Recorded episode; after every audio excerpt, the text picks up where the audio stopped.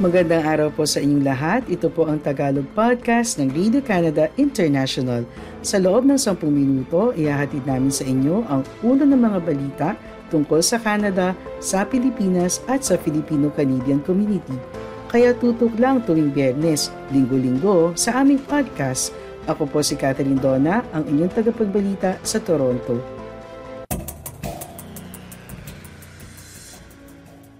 Ang ulo ng mga balita ngayong ikaapat na linggo ng Mayo. Canada, ilulunsad ang Verified Traveler Program sa Hunyo. Dalawang Filipino-Canadians kumandidato bilang mayor ng Toronto. Ontario Engineer Regulator, ibinasura ang Canadian Experience Qualification. Canada at Saudi Arabia, ibinalik ang ugnayan limang taon matapos ang diplomatikong alitan.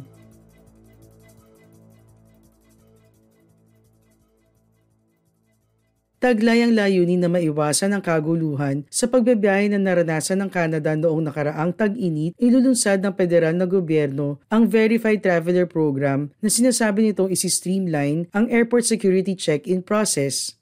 Simula sa susunod na buwan, ang mga kwalipikadong airline passengers ay maaaring ilagay ang mga laptop, electronics at liquids sa kanilang carry-on bags at papayagan na dumaan sa airport security na hindi tinatanggal ang kanilang sapatos, belt at jacket.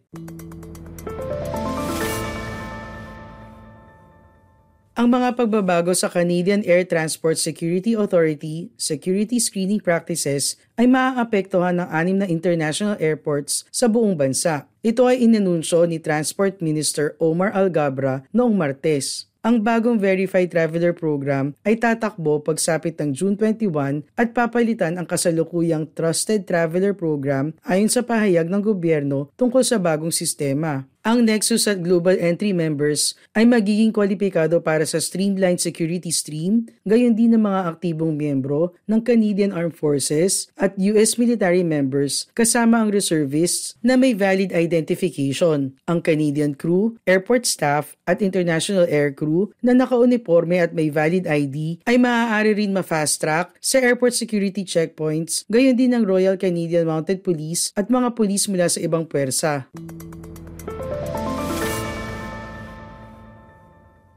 Pahihintulutan din ng Verified Traveler Program ang mga bata edad 17 pababa at Canadians edad 75 pataas na dumaan sa streamline security kasama ang mga kwalipikadong pasahero kung sila ay nasa parehong reservation.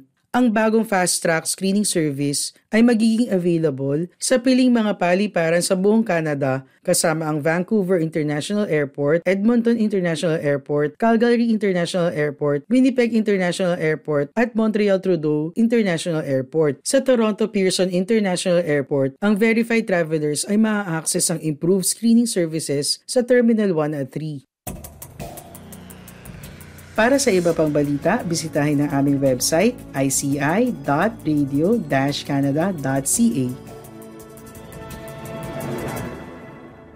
Mahigit sandaan ang nagnanais pumalit sa nabakanting posisyon matapos bumaba sa pwesto si dating Toronto Mayor John Tory. Dalawang Canadian Filipinos ang nangahas sumali sa karera para sa nabakante na pwesto at napasama sa napakahaba at record na listahan ng mga kandidato. Magkaiba ang kanilang unang prioridad na gagawin sakaling mahalal sa pinakamakapangyarihang posisyon sa lungsod kasama sa mahabang listahan ng mga kandidato sa Toronto by-election ngayong June 26 sina Willie Riodica at Jose Baking. Kinumpirma ni na Riodica at Baking ang kanilang opisyal na kandidatura matapos i-file at i-certify ng City Clerk ang kanilang nominasyon. Matapos umatras ang tatlo sa mga naghain ng kandidatura ay nasa 102 ngayon ang opisyal na kandidato para maging mayor ng Toronto.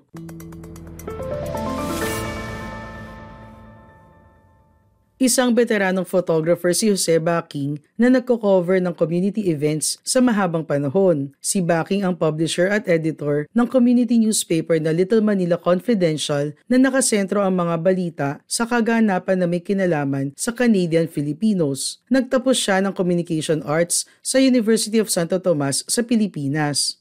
Sinabi ni Baking na prioridad niya na magawang ayusin ang public transit at public safety sa Toronto. Kung prioridad ni Baking ang public transit at public safety, ang isyo sa nagtaasan at pahirapan na magkabahay ang nais iprioridad ni Willie Rio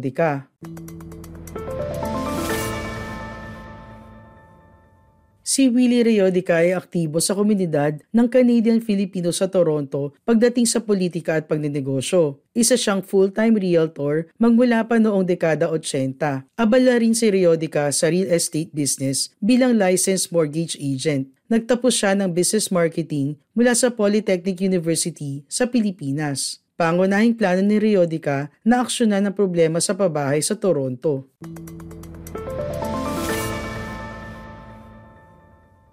Mag-uumpisa sa June 1 ang paglalagay ng mga election signs at campaign office signs ng mga kandidato sa pagka-mayor sa Toronto. Gaganapin ang advance voting sa darating na June 8 hanggang 13. Bubuksan mula alas 10 ng umaga hanggang alas 7 ng gabi ang mga presinto. Ang mga botante ay makakaboto saan man sa 50 advance vote locations. Pero sa araw ng eleksyon sa June 26, kailangan ng botante na bumoto sa presinto ng kanilang ward base sa lokasyon ng kanilang tirahan.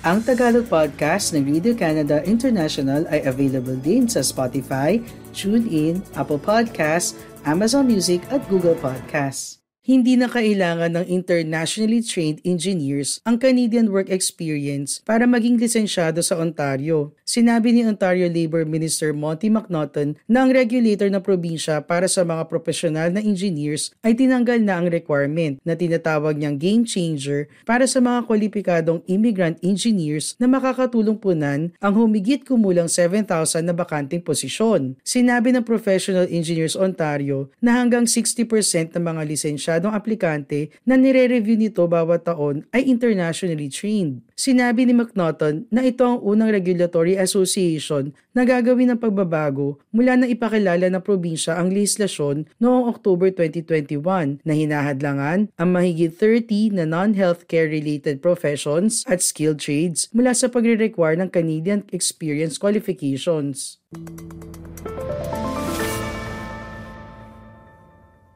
Tinawag ni McNaughton ng requirement para sa Canadian work experience na single biggest barrier sa mga imigrante na makakuha ng mga trabaho na may mataas na sweldo. Inaasahan daw niya na lahat ng mga regulator, mula architects hanggang land surveyors, ay proactively tatanggalin ng requirement bago sumapit ang deadline sa pagtatapos ng taon. Pinalakpakan ni Sara Asalia, Executive Director ng Newcomer Women's Service Toronto, ang pagbabago bilang isang malaking panalo para sa mga taong isinusulong ang pagbasura sa hindi patas na mga hakbang na kinakaharap ng internationally trained professionals. Sundan niyo rin kami sa Facebook at Radio Canada International Tagalog. Nagkasundo ang Canada at Saudi Arabia na pangalanan ng mga bagong ambasador halos limang taon matapos maputol ang relasyon at kalakalan sa pagitan ng dalawang bansa dahil sa diplomatikong alitan. Naglabas ng pahayag ang Global Affairs Canada noong Miyerkules na nag-anunsyo sa desisyon. Nakipagkita si Prime Minister Justin Trudeau sa Crown Prince ng Saudi Arabia na si Mohammed bin Salman sa sidelines ng Asia-Pacific Economic Cooperation Summit noong Nobyembre.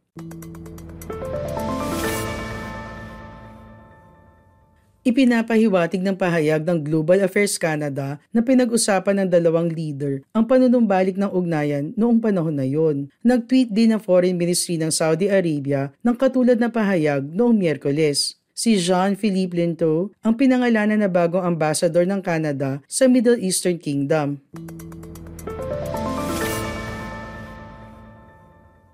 Ipinag-utos ng Saudi Arabia na paalisin ang ambasador ng Canada sa bansa at inanunsyo na ihihinto nito ang lahat ng bagong trade at investment transactions sa Canada noong Agosto 2018. Pinabalik din ng kaharian ng kanilang sariling ambasador noong panahon na yon. Ang pagkilos na ito ay nakita bilang paghihiganti laban sa Canada tungkol sa pagbatikos nito sa human rights record ng Saudi Arabia. Partikular nang magtaas ng mga alalahanin ang tweet ng Global Affairs Canada tungkol sa pagkakaaresto ng mga prominenteng women's rights activists kabilang si Samar Badawi. I-follow niyo rin kami sa Twitter at RCI Tagalog. Maraming salamat po sa iyong pakikinig sa Tagalog Podcast ng Radio Canada International. Lagi po kayong makinig tuwing Bernes para makabalita tungkol sa ating mga kababayan dito sa Canada. Hanggang sa susunod na linggo, ako po si Catherine Donna ng Vida Canada International.